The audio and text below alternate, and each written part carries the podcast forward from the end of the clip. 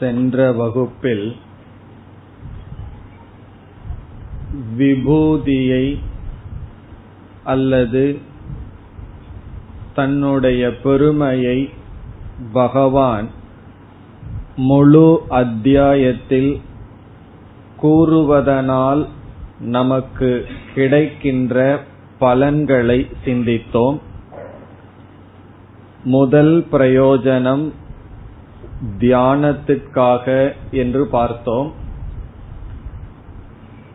ஈஸ்வரனே அனைத்துமாக இருக்கின்றார் என்று நாம் எவ்வளவு கேட்டாலும் அறிவானது அதை கிரகிக்கும் சக்தி இல்லாத பொழுது நாம் தியானிக்க வேண்டும், மனதிற்கு இறங்கி வர வேண்டும். அதற்கு பகவானுடைய பெருமையை நாம் தியானிக்க பல உதாரணங்கள் தேவைப்படுகின்றது. அதை இந்த அத்தியாயத்தில் செய்கின்றார் என்று பார்த்தோம். பிறகு வைராகியத்தை அடைவதற்காக இவ்வுலகத்தை நாம் நிந்தித்திருப்போம். வெறுப்பு மனதிற்குள் வந்திருக்கும். அதை நீக்குவதற்காக இந்த உலகம் அனைத்தும் ஈஸ்வர சுரூபம் என்ற தியானம் அல்லது விபூதி நமக்கு பயன்படுகின்றது. மூன்றாவதாக நாம் பார்த்தது, நம்மிடம் சில பெருமைகள் இருந்தால், அறிவு, பொருள், சில திறமைகள், பதவி, இப்படிப்பட்டது இருந்தால் அதை குறித்து நம்மை அறியாமல் நமக்கு அகங்காரம், கர்வம் வந்துவிடும். அப்பொழுது அந்த பெருமையும் நம்மிடம் இருக்க வேண்டும், அகங்காரமும் இருக்கக்கூடாது என்றால் அந்த பெருமை ஈஸ்வரனை சார்ந்தது என்று நாம் உணர வேண்டும். அதற்காக இந்த அத்தியாயம் பயன்படும். அடுத்தபடியாக எந்த பெருமை நம்மிடம் இருந்தால் அகங்காரம் வருமோ அதே பெருமை மற்றவர்களிடமிருந்தால் நமக்கு வருவது அசூயா, பொறாமை என்று பார்த்தோம். இது நம்மை அறியாமல் நமக்குள் இருக்கின்ற ஒரு பகைவன். நம்மை சுற்றி இருப்பவர்களிடம் ஏதாவது ஒரு நல்ல குணம் இருந்தால் அது நம்முடைய மனதில் பொறாமையை ஊட்டும். பிறகு எப்படி பொறாமையை நீக்குவது என்றால், அந்த குணம் அவனை சார்ந்ததல்ல, அது ஈஸ்வரனை சார்ந்தது என்று ஈஸ்வர விபூதி ஞானத்தினால் நாம் ஓரளவு பொறாமையை மனதிலிருந்து நீக்க முடியும். துரியோதனன் அடிக்கடி கூறுவான், பாண்டவர்களுக்கு எவ்வளவு கஷ்டத்தை கொடுத்தாலும் அவர்கள் எப்படியோ மகிழ்ச்சியாக இருக்கிறார்கள், முன்னேறி விடுகிறார்கள், அதை என்னால் தாங்கிக் கொள்ள முடியவில்லை என்று பல முறை கூறுவான். காரணம் என்ன? மனதில் இருக்கின்ற பொறாமை நம்மை துன்புறுத்தும். அதற்கு பகவானுடைய விபூதி பயன்படும். பிறகு அடுத்ததான பிரயோஜனத்தை நாம் பார்த்தது, ஒரு நாமரூபத்துடன் ஈஸ்வரனை வழிபட்டு வந்திருப்போம். இந்த விபூதியானது மனதை விசாலப்படுத்தும், மனதை விரிவுபடுத்தும். அனைத்து நாமரூபங்களும் ஈஸ்வர சொரூபம் என உணர நமக்கு இந்த விபூதி அத்தியாயம் பயன்படும். பிறகு அடுத்ததாக நாம் பார்த்தது, நாம் இருமைகளினால் பாதிக்கப்பட்டிருக்கின்றோம். நல்லது, கெட்டது, சுகம், துக்கம், தர்மம், அதர்மம், பிறப்பு, இறப்பு என்று இந்த இருமைகளில் ஒன்றை மட்டும் நாம் நேசிக்கின்றோம் அல்லது விரும்புகின்றோம், மற்றொன்றை நாம் நீக்குகின்றோம். பகவான் இந்த இருமையும் என்னுடைய சுரூபம் என்று சொல்வார். பிறப்பு என்னுடைய தன்மை என்றால் இறப்பும் என்னுடைய தன்மை.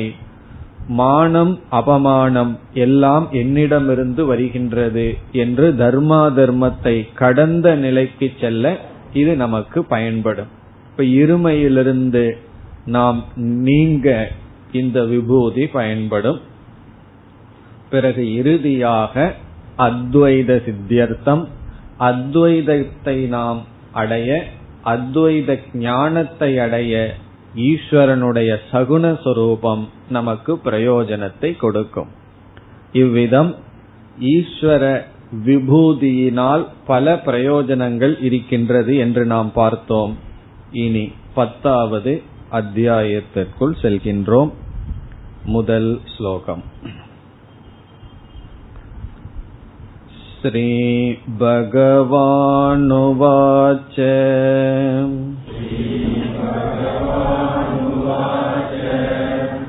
பூய ஏவ மகாபாகோ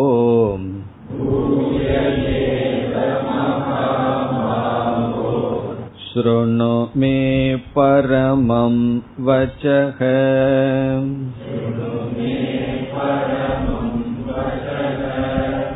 யத்தேகம் ப்ரியமானாய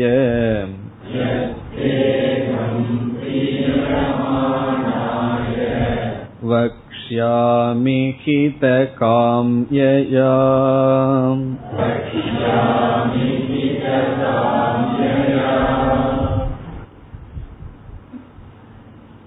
பகவான் தானே துவங்குகின்றார். அர்ஜுனனுக்கு கேள்வி கேட்க எந்த வாய்ப்பும் கொடுக்கப்படவில்லை. 9வது அத்தியாயம் முடிந்தவுடன் தானே பகவான் துவங்குகின்றார். முதல் 3 ஸ்லோகங்களில் தான் என்ன செய்ய போகின்றேன் என்கின்ற அறிமுகம் செய்கின்றார் பகவான். 1 to 3 வரை இன்ட்ரோடக்ஷன். தானே பகவான் நான் என்ன செய்ய போகின்றேன், இந்த அத்தியாயத்தில் என்ன சொல்ல போகின்றேன் என்று சொல்லி முகவுரையாக சில கருத்துக்களை சொல்கின்றார். என்ன செய்ய போகின்றார் என்றால், நான் என்ன உனக்கு இதுவரை உபதேசம் செய்தேனோ அதையே மீண்டும் சில அம்சங்களை விளக்கமாக சொல்ல போகின்றேன்.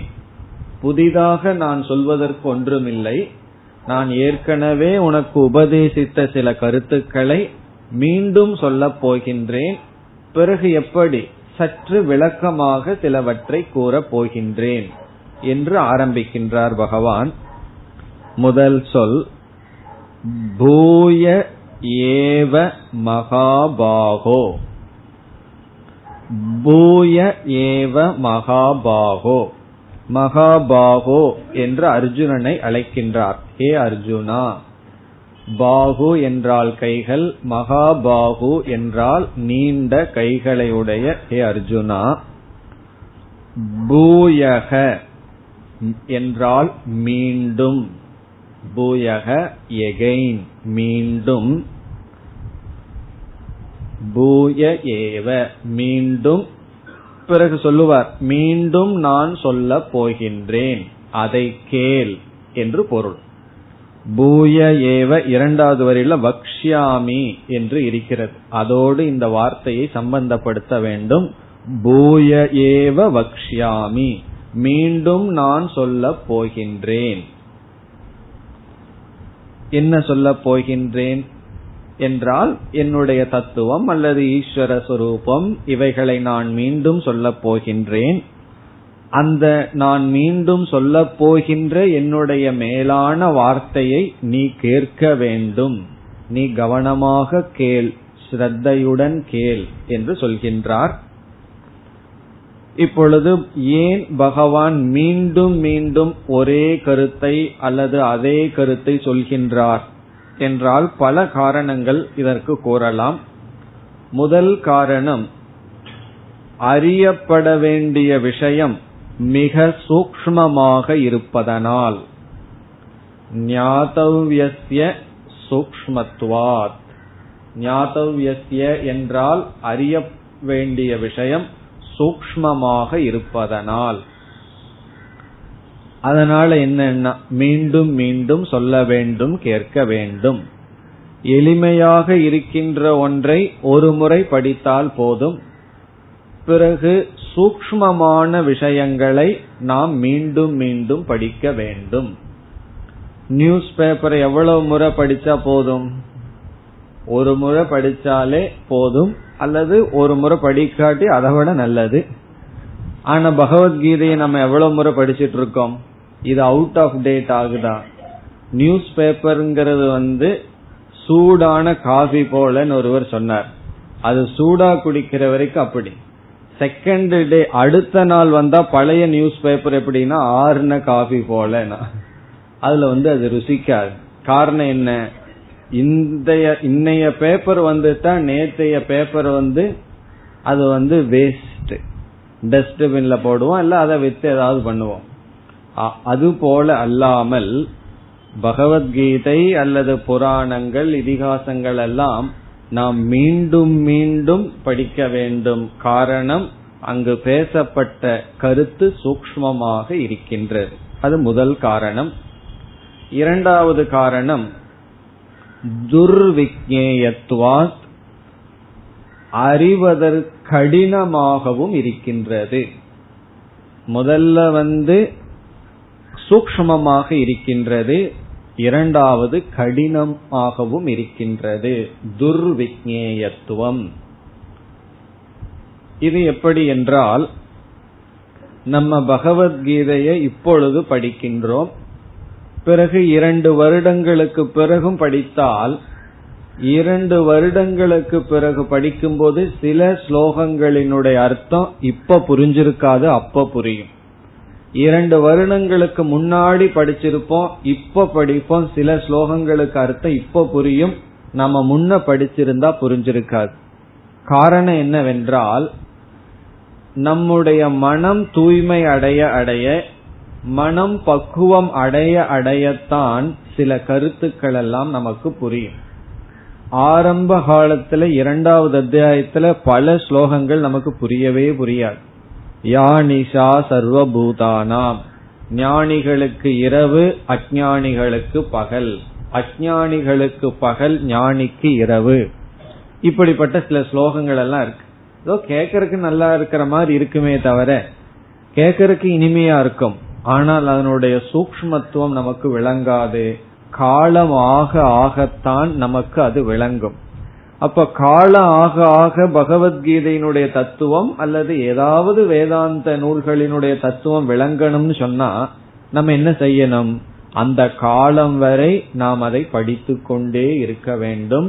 மீண்டும் மீண்டும் படித்தால்தான் அதுல டச் இருக்க இருக்க நமக்கு பக்குவம் வர வர ஒவ்வொரு கருத்துக்களும் நமக்கு ஸ்புரிக்கும். ஏற்கனவே அதை நம்ம கிளாஸ்ல கேட்டு நோட்ஸ்ல எழுதி வச்சிருப்போம். அது எப்ப புரியும் என்றால், எப்ப நாம தயாராகின்றோமோ அப்பொழுது புரியும். ஆகவே மீண்டும் மீண்டும் கேட்க வேண்டும், படிக்க வேண்டும். இனி 3வது காரணம் ஒரு ஆசிரியர் கூறுகின்றார். ஏன் மீண்டும் பகவான் சொல்றார்? ஏன் மீண்டும் நாம் கேட்க வேண்டும்? பகவான் ஏன் மீண்டும் சொல்றார்? அதற்கு இந்த காரணம். நாம ஏன் மீண்டும் கேட்கணும்? பகவானுக்கு வேற வேலை இல்லாம இருக்கலாம், நான் ஏன் மீண்டும் மீண்டும் கேட்கணும்? ஒருக்கா கேட்டாச்சே போதும். அப்படி அல்ல. ஏன் மீண்டும் கேட்க வேண்டும்? அதற்கு காரணம், ஒரு கருத்தை நாம் புரிந்து கொள்ளும் வரை மீண்டும் மீண்டும் கேட்க வேண்டும். அதுக்கு ஒரு நியதி கூறுவார்கள், அவகதி பர்யந்தம் ஸ்ரோதவ்யத்வாத். அவகதி பர்யந்தம், பர்யந்தம்னா வரை, அவகதினா புரிந்து கொள்ளும் வரை. அவகதி பர்யந்தம் ஸ்ரோதவ்யத்வாத், கேட்கப்பட வேண்டியது என்பது ஒரு நியமம். இப்ப ஒருவர் நம்மிடம் கேட்கிறார், நான் எவ்வளவு நேரம் சாப்பிடணும்? அது என்ன நம்ம சொல்லுவோம்? எவ்வளவு சாப்பிட்டா உன்னுடைய வயிறு நிறைகின்றதோ அவ்வளவு சாப்பிடும். அதுக்கெல்லாம் நியதி கிடையாது. உனக்கு 5 இட்லி, உனக்கு 7 இட்லின்னு எல்லாம் கிடையாது. அது ஆளுக்கு ஆளு மாறுபடும். சில பேர்த்துக்கு ஒரு 12 போனாதான் ஏதோ பாதி வயிறு நிறைஞ்ச மாதிரி இருக்கும். அதனால எவ்வளவு நேரம் நான் சாப்பிடணும்ங்கிறது எதை பொறுத்து? அவரவர்களை பொறுத்து. அதே போல எவ்வளவு நாள் நான் இந்த சாஸ்திரத்தை படிச்சிட்டு இருக்கணும், சிரவணம் பண்ணணும்னா எவ்வளவு நாள் பண்ணுனா புரிகின்றதோ அவ்வளவு நாள் செய்யணும். அதனால நான் எவ்வளவு நாள் கிளாஸுக்கு வரட்டும்னு கேட்டா என்ன சொல்றது, எவ்வளவு நாள் வந்தா புரியுதோ அவ்வளவு நாள் நாம் வர வேண்டும்.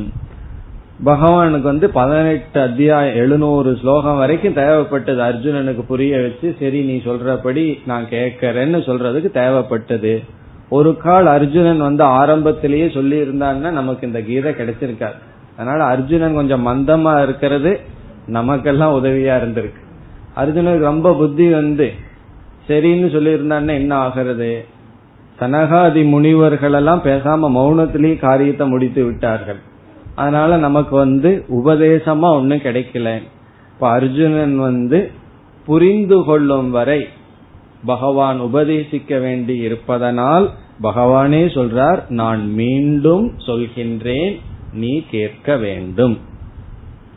பூய ஏவ மகாபாகோ ஸ்ருணுமே பரமம் வச்சக.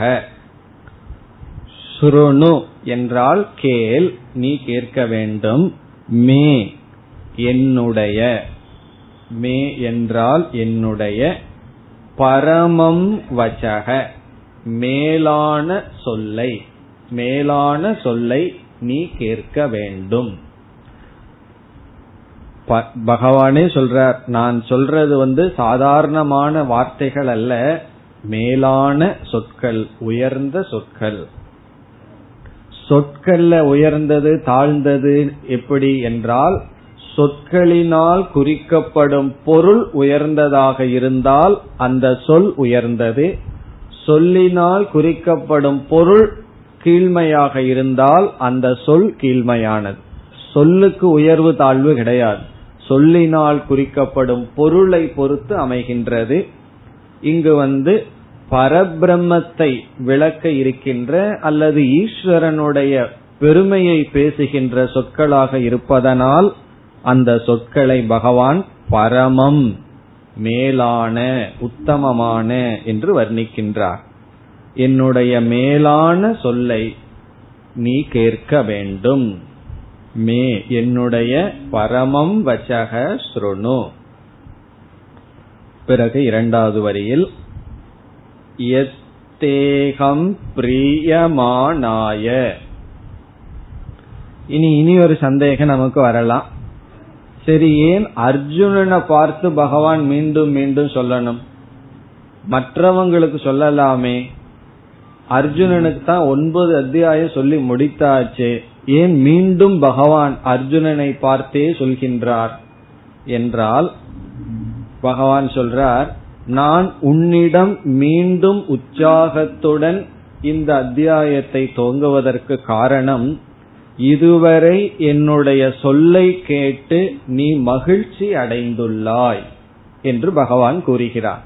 என்னுடைய உபதேசத்தில் நீ மகிழ்வை அடைந்ததை நான் பார்க்கின்றேன். அர்ஜுனனுக்கு இவ்வளவு தூரம் 9வது அத்தியாயம் வரை பகவான் பேசியதை கேட்க கேட்க அர்ஜுனன் அதில் ஒரு மகிழ்ச்சியை அடைந்துள்ளான், அதை பகவான் பார்த்துள்ளார். ஆகவே என் சொல்லை கேட்டு மகிழ்ந்த உனக்கு நான் கூறுகின்றேன். அதத்தான் சொல்றார், பிரியமானாய. பிரியமானாய என்றால் மகிழ்ந்த உனக்கு. இங்கு பிரியம் என்றால் மகிழ்ச்சி, பிரீதி ஹாப்பினஸ். பிரியமானாய என்றால் மகிழ்ந்த உனக்கு, மகிழ்ந்த உனக்கு நான் சொல்கின்றேன். அகம் வக்ஷ்யாமி, நான் கூறுகின்றேன். வக்ஷ்யாமினா கூறுகின்றேன். அகம் நான், நான் பிரியமானாய தே, தே என்றால் உனக்கு, எத்தே என்று இருக்கிறது, அந்த தே என்றால் உனக்கு. எது அப்படின்னு ஒரு சொல் இருக்கு, இரண்டாவது வரியில் முதல் சொல், அத பரமம் வச்சக என்பதுடன் சேர்க்க வேண்டும். எது என்றால் எந்த, எந்த மேலான என்னுடைய சொல்லை நீ கேட்க வேண்டும். அந்த சொல்லை நீ, எந்த மேலான சொல் என்னுடையது இருக்கிறதோ அதை நீ கேட்க வேண்டும், அதை நான் சொல்ல போகின்றேன். பிறகு அர்ஜுனனை பகவான் வர்ணித்தார். பிரியமானாய மகிழ்ச்சி அடைந்த உனக்கு நான் சொல்கின்றேன். காரணம் என்ன? பகவான் பார்த்திருக்கின்றார் அர்ஜுனனுக்கு உபதேசம் செய்ய செய்ய அந்த உபதேசத்தை அர்ஜுனன் எப்படி வாங்கிக் கொண்டிருக்கின்றான், எந்த பாவனையில் கேட்டுக்கொண்டிருக்கின்றான் என்று அர்ஜுனனை பார்த்து பகவான் உணர்கின்றார். இவன் மிக மகிழ்ச்சியுடன் இதை கேட்டுக் கொண்டிருக்கின்றான். அமிர்தத்தை அருந்தினால் அல்லது மிக மிக நமக்கு சுவையாக இருக்கின்றதை நாம் உண்டால் அல்லது பருகினால் எவ்வளவு மகிழ்ச்சியா முகம் இருக்கும் அந்த நேரத்துல. அப்படி அர்ஜுனனுக்கு இருந்ததாம். எல்லாம் விளக்க ஆசிரியருடைய கற்பனை. அவனுடைய முகத்துல அவ்வளவு ஒரு மகிழ்ச்சி இருந்ததாம். எது என்ன மகிழ்ச்சி? பகவானுடைய சொல்லை கேட்க கேட்க. அதனாலதான் பகவானுக்கே உற்சாகம் வந்திருக்கு. அர்ஜுனன் ஏதோ பக்கம் திரும்பிட்டு இருந்தான்னு வச்சுக்கோமே, சீக்கிரம் முடியுங்கன்னு சொல்லி ஏதோ பேசிட்டு இருக்கீங்க சீக்கிரம் முடியுங்கன்னு திரும்பிட்டார்னா பிறகு பகவானுக்கு ஒரு மகிழ்ச்சி வருமா? ஒரு ஸ்டூடெண்ட் சொன்னார், இந்த உபனிஷத் கிளாஸ் இருக்கே அது ஸ்லீப்பிங் டோஸை விட பவர்ஃபுல்லா இருக்கு அப்படின்னு. அப்படியே சொக்குது சாமி கிளாஸ்ல தூக்கும் அப்படின்னு. எப்படி இருக்கும் சொல்றதுக்கு? அப்படி ஸ்லீப்பிங் டோஸை விட பவர்ஃபுல்லா. ஸ்லீப்பிங் டோஸை போட்டு வந்தாலும் கூட தூங்காம இருந்துட முடியுமா? உபனிஷத் கிளாஸ் உட்கார்ந்தா அது முடியாதா? அப்படி சொன்னா எப்படி இருக்கும் சொல்பவர்களுக்கு? அப்படி இல்லாமல் அர்ஜுனன் ரொம்ப மகிழ்ச்சியா கேட்டுக்கொண்டிருந்திருக்கின்றான். நீங்க சொல்வதை கேட்க கேட்க மகிழ்ச்சியாக இருக்கின்றது என்ற பாவனையில் இருந்திருக்கின்றான். அதத்தான் பகவான் சொல்றார், பிரியமானாய என்னுடைய சொல்லை கேட்டு மகிழ்ந்த உனக்கு. இதிலிருந்து ஒரு பெரிய வேல்யூவை பகவான் சொல்றார்.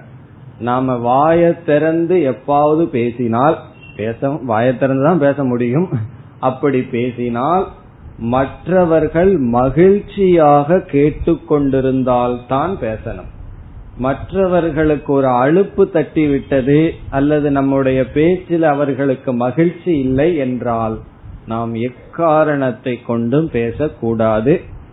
நம்ம பெரிய ஹிம்சை மற்றவங்களுக்கு எப்படி செய்து கொண்டிருக்கின்றோம் என்றால் பேசியே அவங்களுக்கு கஷ்டத்தை கொடுத்துட்டு இருக்கோம். நம்ம பேச யாரும் விரும்புறதில்லை. காரணம் என்ன? நம்ம பேச்சுல 90% நம்மளைய பத்தி தான் அங்க டாபிக்கே இருக்கும். யாரு விரும்புவா? காரணம் என்னன்னா அவரை பத்தி பேச விரும்புறார், நாம நம்ம பற்றியே பேசிட்டு இருக்கோம். அப்படி மற்றவர்களிடம் நாம் பேசிக் கொண்டிருக்கும் பொழுது நம்முடைய பேச்சு அவர்களுக்கு மகிழ்ச்சியை கொடுத்து கொண்டிருக்கின்றதான்னு பார்க்கணும். அப்படி இல்லை என்றால் எக்காரணத்தை கொண்டும் பேசக்கூடாது. அதனாலதான் பகவான் சொல்றார், நான் ஏன் இந்த அத்தியாயத்தை ஆரம்பிக்கிறேன்னா நீ மகிழ்ந்து கொண்டிருக்கின்றாய் என்னுடைய உபதேசத்தில், அதனால் உனக்கு நான் சொல்கின்றேன். இதெல்லாம் முக்கியமான விதி. வேதாந்தம் எல்லாம் அல்லது கீதையெல்லாம் படிக்கிறதுக்கு முன்னாடி இந்த டாபிக் எல்லாம் நமக்கு தெரிஞ்சிருக்காது. அதனால பேசுறதுக்கு விஷயம் குறைவா இருக்கும். இப்ப இதெல்லாம் கொஞ்சம் தெரிஞ்ச உடனே மீண்டும் மைண்டுக்குள்ள சில இன்ஃபர்மேஷன் போயாச்சு. அது அங்க உள்ள காதுல போன உடனே வாயில ஃபோர்ஸா வெளியே வரும். அங்க உள்ள போன உடனே நேர வெளியே வர்றதுக்கு காத்துட்டு இருக்கும். உடனே யாரு கிடைக்கிறாங்களோ அவங்கள பிடிச்சு உட்கார வச்சு கீதை கிளாஸுக்கு போறையான்னு ஒரு வார்த்தை கேட்டுட்டா உட்கார வச்சு என்னென்னலாம் கேட்டனோ அதையெல்லாம் சொல்ல வச்சு இனி அடுத்த முறை நம்ம பார்த்தாவே அது கீதைன்னு ஓடிட்டு விடுவார்கள். அப்படி இருக்க கூடாது. அது கீதைக்கே நம்ம செய்கின்ற அபமானம். ஏன்னா இந்த மாதிரி பல இடங்கள்ல நடக்கிறத நம்ம பார்க்கின்றோம். அதனாலதான் இதை வலியுறுத்தி கூறுகின்றேன். சாஸ்திரம் நம்ம படிக்க படிக்க இந்த சாஸ்திரம் நம்மை அமைதிப்படுத்த வேண்டுமே தவிர அதிகமாக பேச வைக்க கூடாது. பேச்ச சாஸ்திரம் குறைக்க வைக்கணுமே தவிர சாஸ்திரம் உள்ள போய் பேச்ச அதிகப்படுத்த கூடாது. அதனாலதான் இங்க பகவான் நீ பிரியமாக இருப்பதனால் மகிழ்ந்த காரணத்தினால் நான் உனக்கு சொல்கின்றேன். அகம் வக்ஷ்யாமி, அகம் வக்ஷ்யாமி தது சுருணு, நான் சொல்ல போகின்றேன் அதை நீ கேள். இனி கடைசி சொல் ஹித காம்யா. பகவான் அர்ஜுனனுக்கு உபதேசம் செய்யும் பொழுது என்ன காரணம், ஏன் அர்ஜுனனுக்கு சொன்னாருங்கிறத பிரியமானாயங்கிற சொல் விளக்குகிறது. அர்ஜுனனுக்கு சொல்வதனால் பகவானுக்கு என்ன பிரயோஜனம், அப்படி அர்ஜுனனுக்கு சொல்வதிலிருந்து பகவானுக்கு என்ன கிடைக்கின்றது என்றால், பகவான் சொல்றார் உனக்கு உபதேசம் பண்றதுனால எனக்கு ஒரு காசும் பிரயோஜனம் இல்லை, எனக்கு என்னுடைய அடிப்படையில் எந்த பிரயோஜனமும் எனக்கு இல்லை, பிறகு ஏன் சொல்கிறீர்கள், உன்னுடைய நன்மைக்காக. பஹிதம் என்றால் நன்மை, காம்யா என்றால் விருப்பம், உன்னுடைய விருப்பத்துக்காக உன்னுடைய நன்மைக்காக நான் உபதேசம் செய்கின்றேன். இப்ப என்னுடைய உபதேசத்தினுடைய ஒரே ஒரு கொள்கை, அது உனக்கு நல்லது.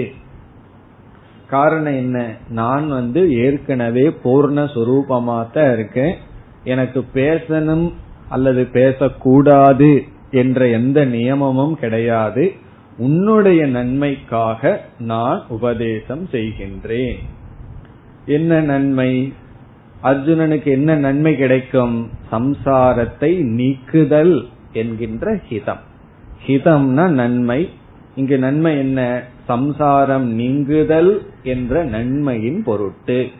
இப்ப ஹித காம்யா என்றால் உன்னுடைய நன்மையின் பொருட்டு நான் என்னுடைய உபதேசத்தை கேட்டு மகிழ்ந்து கொண்டிருக்கின்றாய், அந்த காரணத்தினால் உனக்கு நான் மீண்டும் சொல்ல போகின்றேன், அந்த மேலான என்னுடைய சொல்லை நீ கேட்பாயாக. இந்த சுருணுங்கிறத கடைசியில சேர்த்திக்கணும், நான் சொல்ல போகின்றேன் அந்த மேலான சொற்களை நீ கேட்க வேண்டும். இப்ப ஏற்கனவே அர்ஜுனன் கேட்டுட்டு தானே இருக்கான், பிறகு எதற்கு நீ கேட்க வேண்டும் சொல்கிறார் என்றால், சிரத்தையுடன் மீண்டும் கவனமாக கேட்க வேண்டும் என்று இந்த ஸ்லோகத்துல பகவான், நான் சொல்ல போற விஷயம் பெரிய விஷயம், அது மேலான சொற்கள், பிறகு நீ மகிழ்ந்து கொண்டிருக்கின்றாய் அதுல எனக்கு மகிழ்ச்சி, பிறகு உன்னுடைய நன்மைக்காக நான் சொல்ல போகின்றேன் அதை கேள் என்று ஆரம்பிக்கின்றார். இனி அடுத்த ஸ்லோகம். நமே வேதோ சுரகணாஹ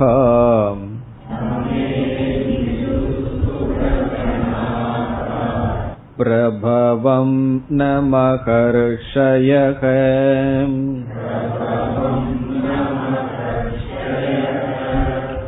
அகமாதிர்ஹி தேவானாம்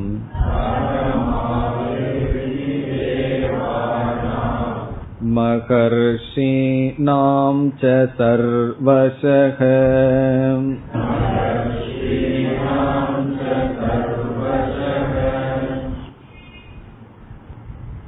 அர்ஜுனன் நினைக்கலாம், நீங்கள் சொன்னது போதும், மீதியை நான் வேறு யாராவது இடம் கேட்டுக்கொள்கின்றேன், நீங்களே எதற்கு சொல்லிக் கொண்டிருக்கிறீர்கள், உங்களிடமிருந்து எதற்கு நான் கேட்க வேண்டும், வேறு யாராவது எனக்கு உபதேசம் செய்யட்டும் என்று அர்ஜுனன் நினைக்கலாம்.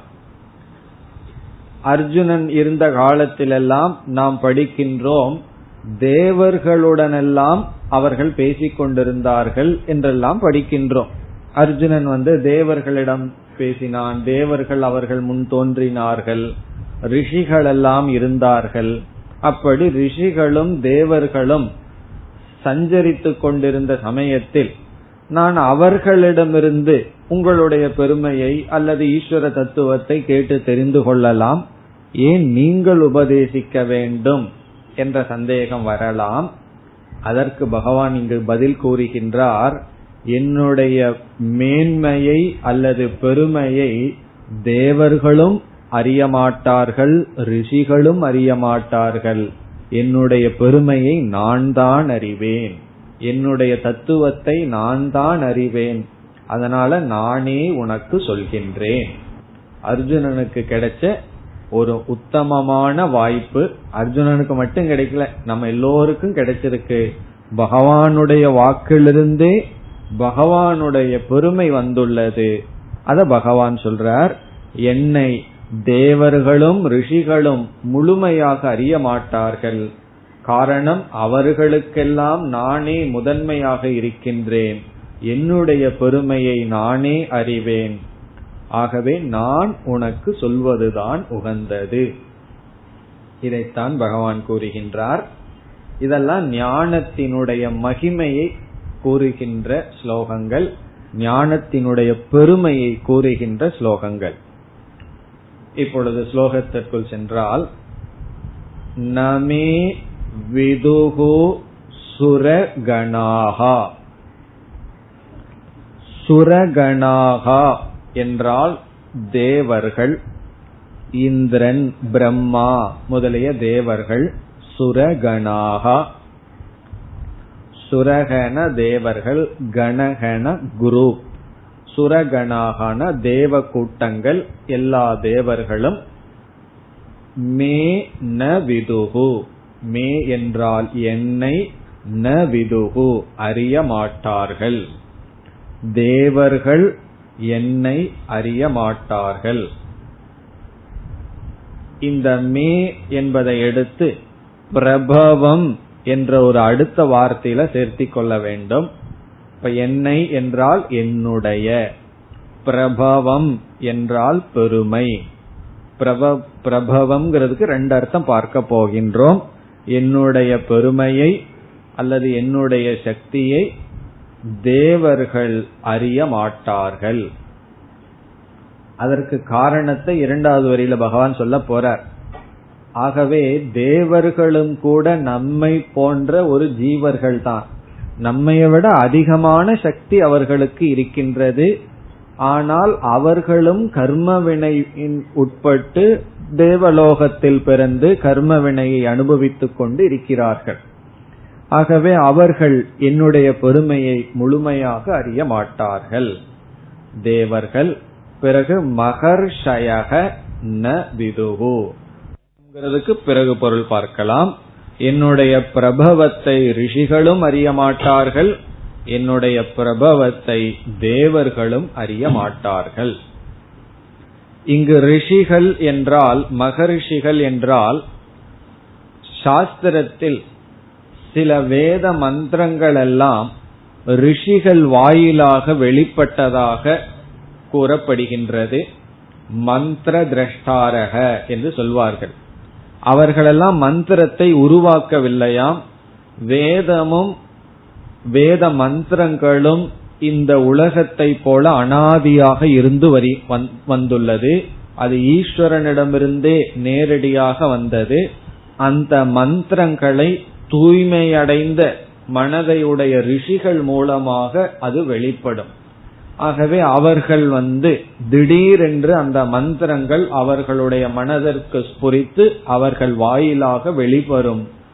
இந்த மந்திரம் அவர்கள் மூலமாக ரிஷிகளை ஒரு கருவியாக கொண்டு வெளியே வந்ததே தவிர ரிஷிகள் உருவாக்கவில்லை, எழுதவில்லை.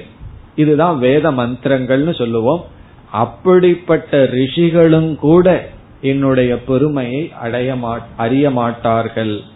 அதற்கு காரணத்தை பிறகு கூறுவார். ஆகவே ரிஷிகளும் தேவர்களும் என்னுடைய பிரபவத்தை உணர மாட்டார்கள். இனி பிரபவம் என்பதற்கு பொருள் பார்க்கலாம். முதல் பொருள், பிரபவம் என்றால் என்னுடைய பெருமை, என்னுடைய விபூதி, சாமர்த்தியம். பகவானுக்கு எவ்வளவு சாமர்த்தியம் இருக்கின்றது, எவ்வளவு பெருமை இருக்கின்றது, மேன்மை இருக்கின்றது என்பதை தேவர்களும் அல்லது ரிஷிகளும் அறிய மாட்டார்கள். சக்தி என்ன சக்தி? சிருஷ்டி, ஸ்திதி, லயம், பிறகு அனுகிரகம். ஒருத்தனுக்கு அனுகிரகம் என்ற சக்தி, உற்பத்தி செய்தல், காப்பாற்றுதல், தனக்குள் எடுத்துக்கொள்ளுதல் என்று சக்தி அதிசயம் என்று சொல்வார்கள். சக்தி அதிசயம்னா பகவானுடைய மேலான சில சக்திகள். சில சூக்ஷ்மங்கள், பகவானுடைய திட்டங்கள், இதையெல்லாம் யாரும் அறிய மாட்டார்கள். பகவான் என்னென்ன திட்டம் வச்சிருக்கார், என்னென்ன சக்தியா எப்படியெல்லாம் வெளிப்படுகின்றார், அந்த சூக்ஷ்மத்தை யாரும் அறிய மாட்டார்கள். ஏன்னா மகரிஷிகளுக்கெல்லாம் எதிர்காலத்தை பார்க்கிற சக்தி, பிறகு கடந்த காலத்தை பார்க்கிற சக்தி எல்லாம் இருக்கின்றது என்று சொல்வார்கள். என்ன நடக்க போகுமோ அது அவங்களுக்கு தெரியும், என்ன நடந்ததோ அதையும் அவர்களினால் சொல்ல முடியும். அவ்வளவு தூரம் மனோசக்தியை உடையவர்கள். ஆனா பகவான் விஷயத்திலே எல்லாம் சொல்ல முடியாது. அதனாலதான் என்ன சொல்வார்கள், ஜோதிட சாஸ்திரத்துல சூத்திரமே இருக்கான். ஆரம்பத்துல அந்த சூத்திரம் என்ன சொல்லுது என்றால், யாரும் எதையும் பூர்ணமாக நிர்ணயிக்க முடியாது. அப்படித்தான் ஜோதிட சூத்திரமே ஆரம்பிக்கின்றதான். அப்படின்னா என்ன அர்த்தம்னா, ஏதோ கொஞ்சம்தான் போர்காஸ்ட் பண்ணலாம். நம்ம வெதர் ரிப்போர்ட் சொல்ற மாதிரின்னு வச்சுக்கோங்களேன், மழை பெய்யாதுன்னு சொல்லிட்டு இருப்பாங்க, பெஞ்சிட்டு இருக்கும். பெய்யும்னு சொல்லுவார்கள், அது பெய்யாது. அதே போல கேட்டா என்ன சொல்வார்கள், நாங்க அவ்வளவுதான் சொல்ல முடியும், அதற்கு மேல பெய்கிறது பெய்யாது பகவான் கையில இருக்கின்றது. அதே போலதான் ஜோதிடமும். இந்த மகரிஷிகளாகட்டும் தேவர்களாகட்டும் அவர்களுக்கு சில சக்தி இருக்கின்றது, ஆனால் என்னுடைய பெருமையை பூர்ணமாக உணரும் சக்தி அவர்களுக்கு கிடையாது. இப்ப பிரபவம்ங்கிறதுக்கு ஒரு பொருள் சக்தி, பகவானுடைய பெருமை. இரண்டாவது பொருள் உற்பத்திகி, தோற்றம். உற்பத்தினா பர்த், தோற்றம். என்னுடைய தோற்றத்தை யாரும் அறிய மாட்டார்கள். அதற்கு என்ன காரணம், என்னுடைய தோற்றத்தை ரிஷிகளும் பார்த்ததில்லை, தேவர்களும் பார்த்ததில்லைன்னு என்ன அர்த்தம், எனக்கு தோற்றமே இல்லை, நான் அனாதி காலமாக இருக்கின்றேன். இவர்களெல்லாம் இடையில் தோன்றியவர்கள். ஏதோ ஒரு சிருஷ்டியில இந்த தேவர்களையும் ரிஷிகளையும் நான் படைச்சிருக்கேன், என்னுடைய தோற்றத்தை எல்லாம் இவர்கள் கண்டதில்லை. இப்ப என்னுடைய பிரபவம், என்னுடைய தோற்றம், என்னுடைய பெருமையை தேவர்களாகட்டும் ரிஷிகளாகட்டும் அறிய மாட்டார்கள். பிறகு இரண்டாவது வரியில் அகம் ஆதிர்ஹி தேவானாம் மகர்ஷீனாம் ச, தேவானாம் தேவர்களுக்கும் மகர்ஷீனாம் ச மகர் ரிஷிகளுக்கும், மகர்ஷிகளுக்கும் தேவர்களுக்கும் அகம் நான் ஆதிஹி. இந்த இடத்துல ஆதிஹி என்ற சொல்லுக்கு பொருள் காரணம். காரணம், நானே தேவர்களுக்கும் ரிஷிகளுக்கும் காரணமாக இருக்கின்றேன். என்னிடமிருந்து தோன்றியவர்கள்தான் தேவர்களும் ரிஷிகளும். இதனுடைய அர்த்தம் என்னன்னா, என்னுடைய ஒரு சிறிய விபூதி தான், பெருமைதான் ரிஷிகளும் தேவர்களும். அந்த என்னுடைய ஒரு சிறிய பெருமை என்னை எப்படி முழுமையாக விளக்க முடியும், புரிந்து கொள்ள முடியும்? என்னுடைய ஒரு சிறிய அம்சம்தான், என்னுடைய சக்தியினுடைய சிறிய வெளிப்பாடுதான் தேவர்களும் ரிஷிகளும். இதையெல்லாம் படிக்கும்போது நம்ம கிட்ட ஏதாவது கொஞ்சம் அறிவோ சக்தியோ இருந்தா என்ன புரிஞ்சுக்கணும், தேவர்களிடம் ரிஷிகளிடம் இருக்கின்றதே பகவானை சார்ந்ததுன்னா, நம்மிடம் இருக்கின்றது அனைத்தும் பகவானுடைய விபூதி. பிறகு கடைசி சொல் அகமாதிர்கி தேவானாம் மகர்ஷீனாம் ச சர்வசக. சர்வசக என்றால் அனைத்து விதத்திலும் நானே மேலானவன், நானே காரணம். சர்வசகன எல்லா விதத்திலும் ஆதிகி. சர்வசகங்கிற சொல்ல ஆதிகிங்கிற சொல்லோட சேர்த்தன, சர்வசக ஆதிகி, எல்லா விதத்திலும் நானே காரணம், நானே அடிப்படை. எல்லா விதத்திலும் என்ன விளக்கம் என்றால், உபாதான நிமித்த முதலிய, உபாதான காரணம் நிமித்த காரணம், பிறகு நம்முடைய புத்தியை வேலை செய்ய வைக்கிறது, இதெல்லா விதத்திலையும் நான் தான் அல்லது பெருமை என்னை சார்ந்ததுதான். புத்தி பிரவர்த்தகத்துவம் முதலிய என்று சொல்றாங்க. புத்தி பிரவர்த்தகத்துவம்னா நம்ம புத்தி நல்லா வேலை செய்யணும்னா அது பகவானுடைய அனுகிரகம். அது நம்ம உணரணும்னு சொன்னா பக்கத்து ஹாஸ்பிட்டலுக்குள்ள போய் ஒரு மணி நேரம் நடந்துட்டு வந்தா தெரியும் புத்தியினுடைய பெருமை, அறிவினுடைய பெருமை. நமக்கு மனசினுடைய பெருமை நமக்கு அப்பதான் தெரியும். அப்படி நம்முடைய புத்தி எப்படி வேலை செஞ்சிட்டு இருக்கு. பிறகு எல்லாத்துக்கும் நிமித்த காரணம் என்ன, உபாதான காரணம் என்ன, இந்த எல்லா விதத்திலும் நானே ஆதியாக காரணமாக இருக்கின்றேன்.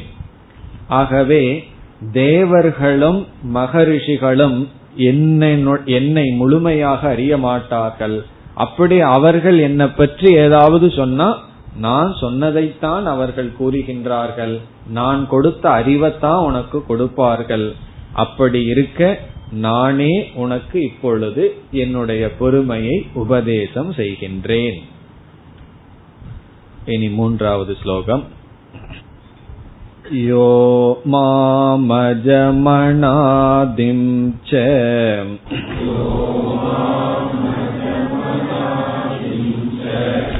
வேதி லோகமகேஸ்வரம்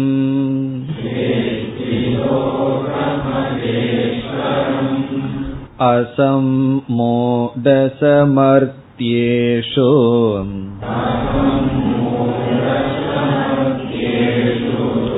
சர்வ பாபைஃ பிரமுச்யதே.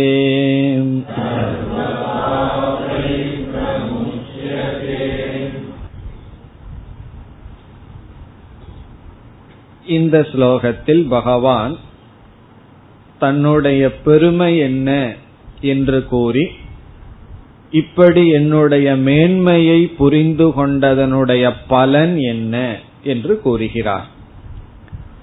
ஈஸ்வர சொரூபம், ஈஸ்வர ஞான பலம், பகவானுடைய தன்மையை கூறி இப்படிப்பட்ட என்னுடைய பெருமையை தெரிந்து கொண்டதனால் ஒருவன் என்ன பிரயோஜனத்தை அடைகின்றான். என்னைக்குமே இன்ட்ரோடக்ஷன்ல பிரயோஜனத்தை சொல்லணும். நாம ஒன்ன செய்ய போறோம் அப்படின்னு சொன்னா என்ன செய்ய போறோம்ங்கிறதுக்கு ஒரு அறிமுகம் கொடுக்கும் பொழுது செய்ய போறதனுடைய சாரத்தை சொல்லி பிறகு இதனால் என்ன பலன் என்று சொல்லியாக வேண்டும். பிறகு இதை செய்யறதுக்கு என்ன காரணம்னு சொல்லணும். அதெல்லாம் பகவான் சொல்லியிருக்க. நான் ஏன் மீண்டும் சொல்றேன், நான் ஏன் உனக்கு சொல்கின்றேன், நானே சொல்ல வேண்டியதனுடைய அவசியம் என்ன, பிறகு நான் இனிமேல் சொல்ல போவதனுடைய சாரம் என்ன. 10வது அத்தியாயத்தினுடைய முழு சாரத்தையே பகவான் இந்த ஸ்லோகத்தினுடைய முதல் வரியில அடக்கிவிட்டார்.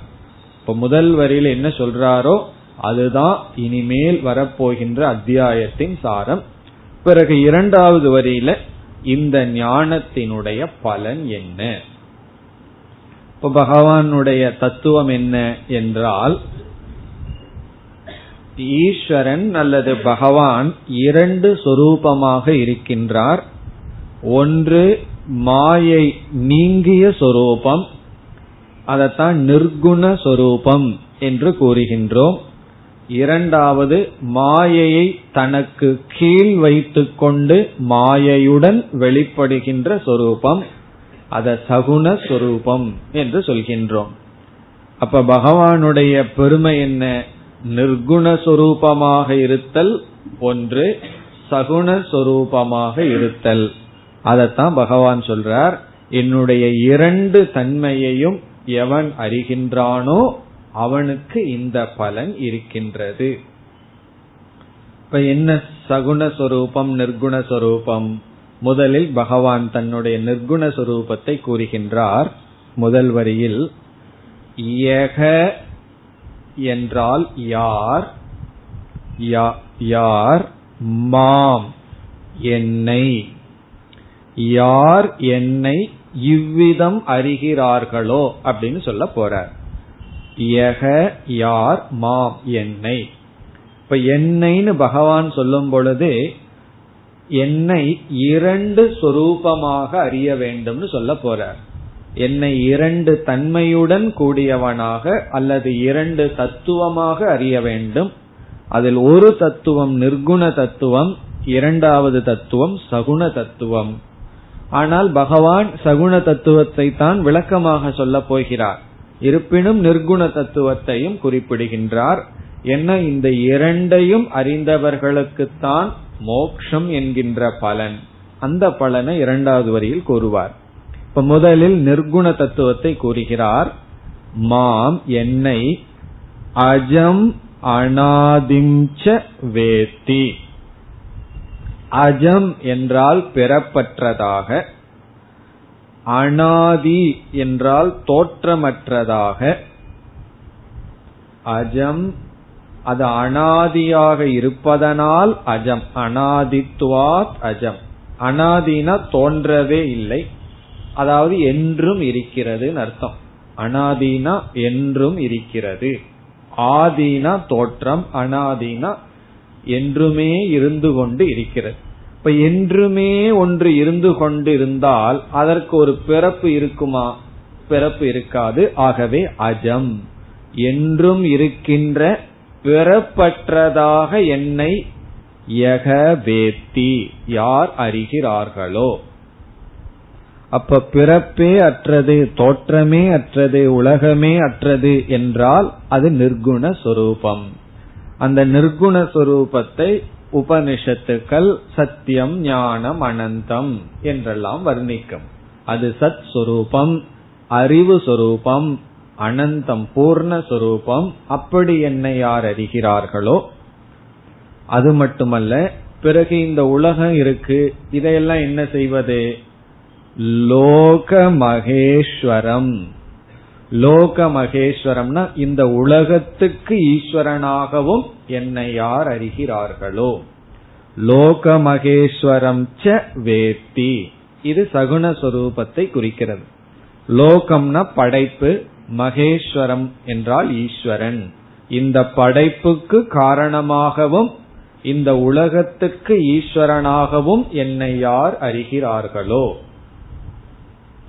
அப்ப பகவானை நம்ம எப்படி அறியணும்? இந்த உலகத்துக்கு ஈஸ்வரனாகவும் அறியணும், பிறகு இந்த உலகம் அற்றவராகவும் அறிய வேண்டும். பிரபஞ்சோபசமம்னு சொல்லப்படும். பிறகு இந்த பிரபஞ்ச சொரூபமாகவும் இருப்பதாக கூறப்படும். இப்படி யார் அறிகிறார்களோ, இதுதான் சாரம். ஈஸ்வரனுடைய சகுண சொரூபம், நிர்குண சொரூபம். ஆனால் இந்த அத்தியாயம் முழுவதும் இனிமேல் சகுணத்தை தான் சொல்ல போறார், இந்த லோக மகேஸ்வரத்தை தான் விளக்க போறார். பிறகுதான் நிர்குண சொரூபத்தை விளக்குவார். இப்படி பகவான பூர்ணமா அறிஞ்சா என்ன பிரயோஜனம்? இரண்டாவது வரியில் சக அசம்மூடக மர்த்தியேஷு. மர்த்தியேஷு என்றால் மனிதர்களுக்குள். மனிதர்களுக்குள் மர்த்தியக என்றால் மனிதன், மர்த்தியேஷுனா மனிதர்களுக்குள். மர்த்தியங்கிறதனுடைய அர்த்தம் அழியக்கூடியவன் அர்த்தம். மர்த்தியகன மரண யோக்கியக, மரணத்துக்கு யோகியதை உடையவன். நம்ம எதற்கு யோகியதை இருக்கோ இல்லையோ, ஒண்ணுக்கு யோகியதை இருக்கு. எதற்குனா மரணத்துக்கு. எதற்காவது யோகியதை வேணும் அல்லவா? அது எதற்கு யோகியதை? கண்டிப்பாக மரணம் அடைவோம், சந்தேகமே இல்லை. இப்ப மர்த்தியேஷு சக அவன் அசம்மூடக, அசம்மூடகன தெளிந்தவன். மனிதர்களுக்குள் அவன் தெளிந்தவன், மோகத்தை அல்லது மூடனாக இல்லாதவன், மோகத்தை அடையாதவன், மூடனாக இல்லாதவன். மூடக அப்படிங்கிற வார்த்தை நமக்கு தெரியும், அடிக்கடி பயன்படுத்துவோம். நீ மூடன்னு சொல்லுவோம். சில சமயம் அந்த வார்த்தை நம்மையே நோக்கி வந்திருக்கலாம், மூடன். சம்மூடன் அப்படின்னா மூடர்களை எல்லாம் பில்டர் பண்ணோம்னு வச்சுக்கோமே, அதுல தேங்கி நிக்கிறவன் தான் சம்மூடன். சம்யக் மூடக, நன்கு மூடனாக இருப்பவன். அசம்மூடன்னு என்ன அர்த்தம்? அதெல்லாம் இல்ல, மிக மிக தெளிவானவன், மோகவசப்படாதவன் அர்த்தம். மனிதர்களுக்குள் அவன் இந்த உலகத்துல வாழ்ந்து கொண்டிருக்கும் பொழுதே மோகவசப்படாதவன், அப்படின்னு என்ன அர்த்தம்? பகவான் மறைமுகமா சொல்றார், இந்த அறிவு இல்லாம வாழ்பவர்கள் எல்லாருமே சம்மூடக மோகவசப்பட்டிருக்கிறார்கள். இதெல்லாம் எப்படின்னா, உயிரோடு இருக்கும் போது மோகத்திலிருந்து நீங்கி மகிழ்ச்சியாக இருப்பார்கள். பிறகு அவர்கள் வேற எதையும் அடைகிறார்கள். வேறு என்ன பிரயோஜனம் அவர்களுக்கு? சர்வ பாபைகி பிரமுச்சியதே. சர்வ பாபைகினா அனைத்து பாபங்களிலிருந்தும் பிரமுச்சியதே விடுதலை அடைகின்றான், விடுவிக்கப்படுகின்றான். பிரமுச்சியதேனா he is released, விடுவிக்கப்படுகின்றான். இதிலிருந்து சர்வ பாபைகி அனைத்து பாபங்களிலிருந்தும் விடுதலை அடைகின்றான்.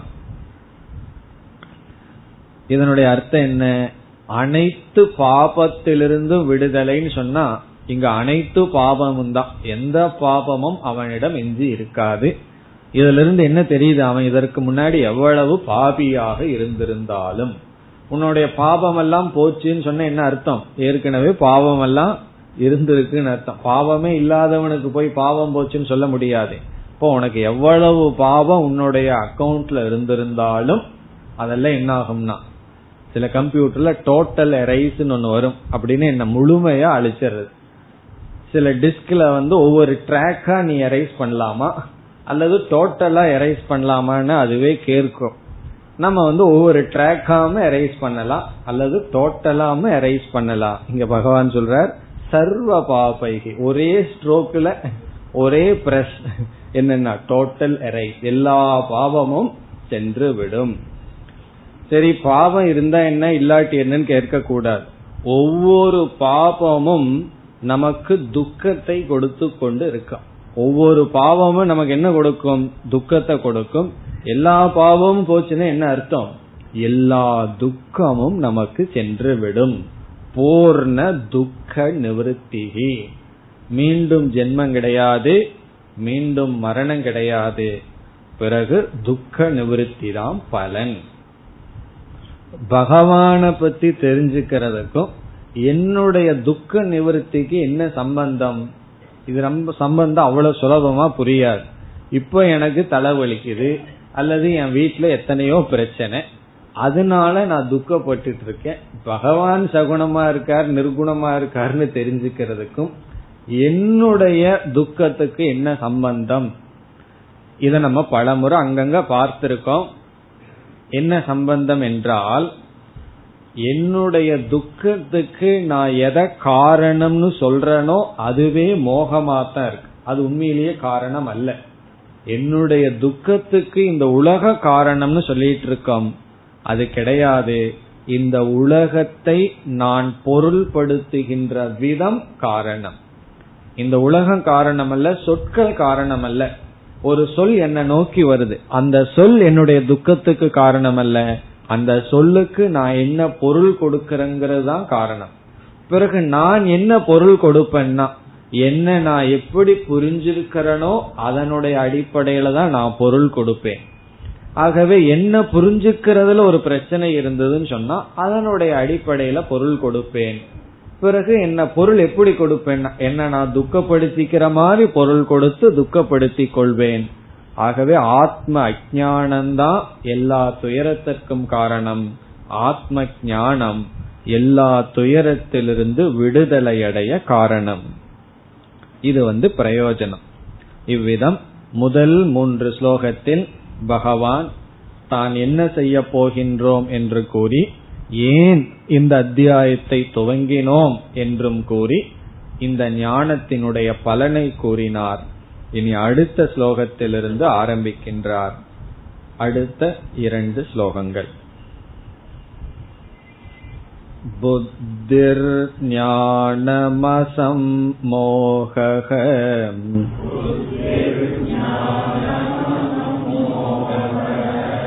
க்ஷமா சத்யம் தமசமஹ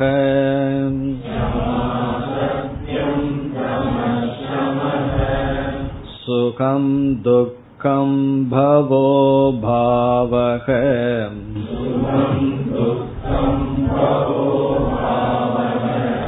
பயம் சாபயமேவ ச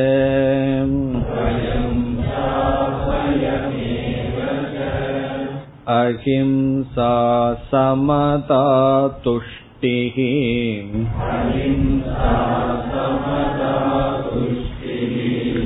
தபோதானம் யசோ யசஹ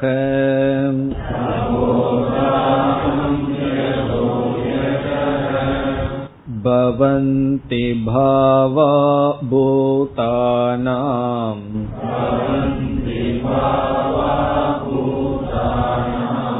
மத்த ஏவ ப்ருதக் விதாஹ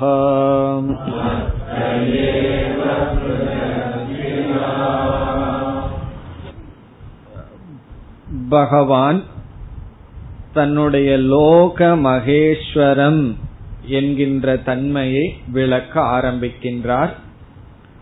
சென்ற ஸ்லோகத்தில் கூறினார், இந்த உலகத்திற்கு நான் மகேஸ்வரனாக தலைவனாக இருக்கின்றேன், நானே அனைத்து காரணமாகவும் இருக்கின்றேன் என்று கூறினார்.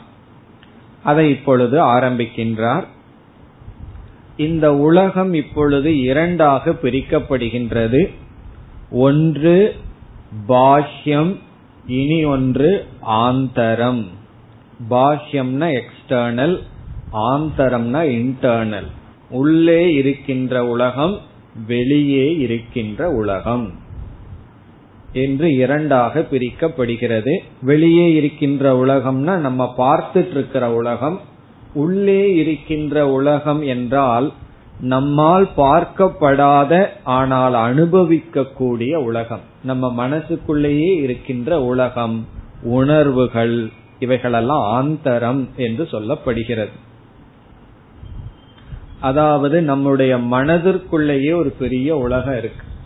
என்ன உலகம்னா, மனதிற்குள் விதவிதமான பாவனைகள் இருக்கின்றது. அறிவு, மோகம், பிறகு மயக்கம் என்று விதவிதமான பாவனைகள், அந்த கரண தர்மங்கள் இருக்கின்றது. அதெல்லாம் உள் உலகம். நம்ம மனசுக்குள்ள என்னென்ன பாவனை ஓடிட்டு இருக்குன்னு யாருக்கும் தெரியுமா என்றால் தெரியாது.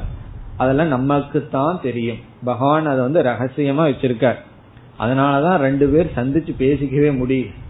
மனசுல இருக்கிறதெல்லாம் வெளியே தெரிஞ்சதுன்னா யாராவது ரெண்டு பேர் பேசிக்க முடியுமா? கெஸ்ட் தான் வீட்டுக்குள்ள வந்து போயிட்டு இருக்க முடியுமான்னா காரணம் என்ன? இதெல்லாம் ஆந்தரம், மனசுக்குள்ள இருக்கிற சீக்ரெட் வேர்ல்டு, இன்டர்னல் வேர்ல்டு. உலகம் அனுபவிக்கிறது வெளி உலகம், பஞ்சபூதத்திலான இந்த உலகம். இப்ப பகவான் என்ன சொல்றார், இந்த இரண்டு உலகங்களும் என்னிடமிருந்துதான் வந்தது அப்படின்னு சொல்றார். இப்ப உதாரணமா அந்த கரணம், அதாவது மனதை நான் படைத்துள்ளேன். பிறகு மனதுல எத்தனையோ உணர்வுகள் இருக்கின்றது. அனைத்து உணர்வுகளையும் நான் தான் படைத்துள்ளேன், அதுவும் என்னிடமிருந்துதான் வந்தது. அந்த கரணம் என்னுடைய சிருஷ்டி, அந்த கரண தர்மங்களும் என்னுடைய சிருஷ்டி. அந்த கரணம்னா மனசு. மனதும் பகவானிடமிருந்துதான் தோன்றியது. பிறகு மனதுல விதவிதமான தர்மங்கள் இருக்கின்றது, பண்புகள் அல்லது குவாலிட்டிஸ், குணங்கள் இருக்கின்றது. அதுவும் என்னிடமிருந்துதான் உற்பத்தி ஆனதுன்னு சொல்ற. அந்த கரணஸ்த தர்மங்களும் என்னிடமிருந்து தோன்றியது. எப்படி என்றால், இப்ப ஒரு மெட்டீரியல், ஒரு ஆப்ஜெக்ட் படைக்கப்படுகிறது. அந்த பொருளுக்கு எத்தனையோ தன்மைகள் இருக்கும். அந்த தன்மைகளும் அந்த பொருளையும் நம்ம பிரிக்க முடியாது. இப்ப பகவான் சொல்றார், எல்லா ஜீவராசிகளுக்கும் நான் மனச படைத்துள்ளேன், ஸ்தூல உடலை படைச்சேன், ஸ்தூல பிரபஞ்சத்தை நான் படைச்சிருக்கேன். இதெல்லாம் என்னிடமிருந்து தான் வந்தது. பிறகு பஞ்சபூதங்களுக்குன்னு சில தன்மைகள் இருக்கும், அதுவும் என்னிடமிருந்து வந்தது. அந்த பஞ்சபூதங்களினுடைய சேர்க்கை ஆன மனம் இருக்கின்றது. அந்த மனதுல விதவிதமான தன்மைகள் இருக்கு, விதவிதமான உணர்வுகள் இருக்கின்றது. இப்ப தானம் பண்ணலான்னு ஒரு புத்தி, பிறகு சமம்ங்கிற சாதனைய பின்பற்றலாங்கிற ஒரு உணர்வு, தமம்ங்கிறத பின்பற்றலாம்ங்கிறது உணர்வு, சத்தியம் பேசலாம்ங்கிறது மனசுக்கு ஒரு உணர்வு இருக்கு, பொறுமையா இருக்கணும்ங்கிறது ஒரு உணர்ச்சி. பிறகு மனதுக்கு வர்ற சுகம், துக்கம், பயம், அபயம், இதெல்லாம் என்ன, மனதுல வருகின்ற உணர்வுகள், இதெல்லாம் உள் உலகம். இவைகளும் என்னிடமிருந்து வந்தது என்று பகவான் இந்த ரெண்டு ஸ்லோகத்துல சொல்றார். என்னென்ன கான்செப்ட், என்னென்ன தத்துவங்கள் மனசுல இருக்கோ அதெல்லாம் என்னிடமிருந்து வந்த தோற்றம்தான். இப்ப ஏன் நமக்கு உண்மை பேசலாங்கிற என்ன வந்ததுன்னா பகவான் படைச்சிருக்கார். பிறகு ஏன் பொய் பேசலாங்கிற என்ன வந்தது, அதுவும் பகவான் தான் படைச்சிருக்கார். அதெல்லாம் எப்படி என்று பகவான் கூற போகின்றார். அடுத்த வகுப்பில் பார்ப்போம். ஓம் பூர்ணமத பூர்ணமிதம் பூர்ணாத் பூர்ணமுதச்யதே பூர்ணஸ்ய பூர்ணமாதாய பூர்ணமேவாவசிஷ்யதே. ஓம் சாந்தி சாந்தி சாந்தி.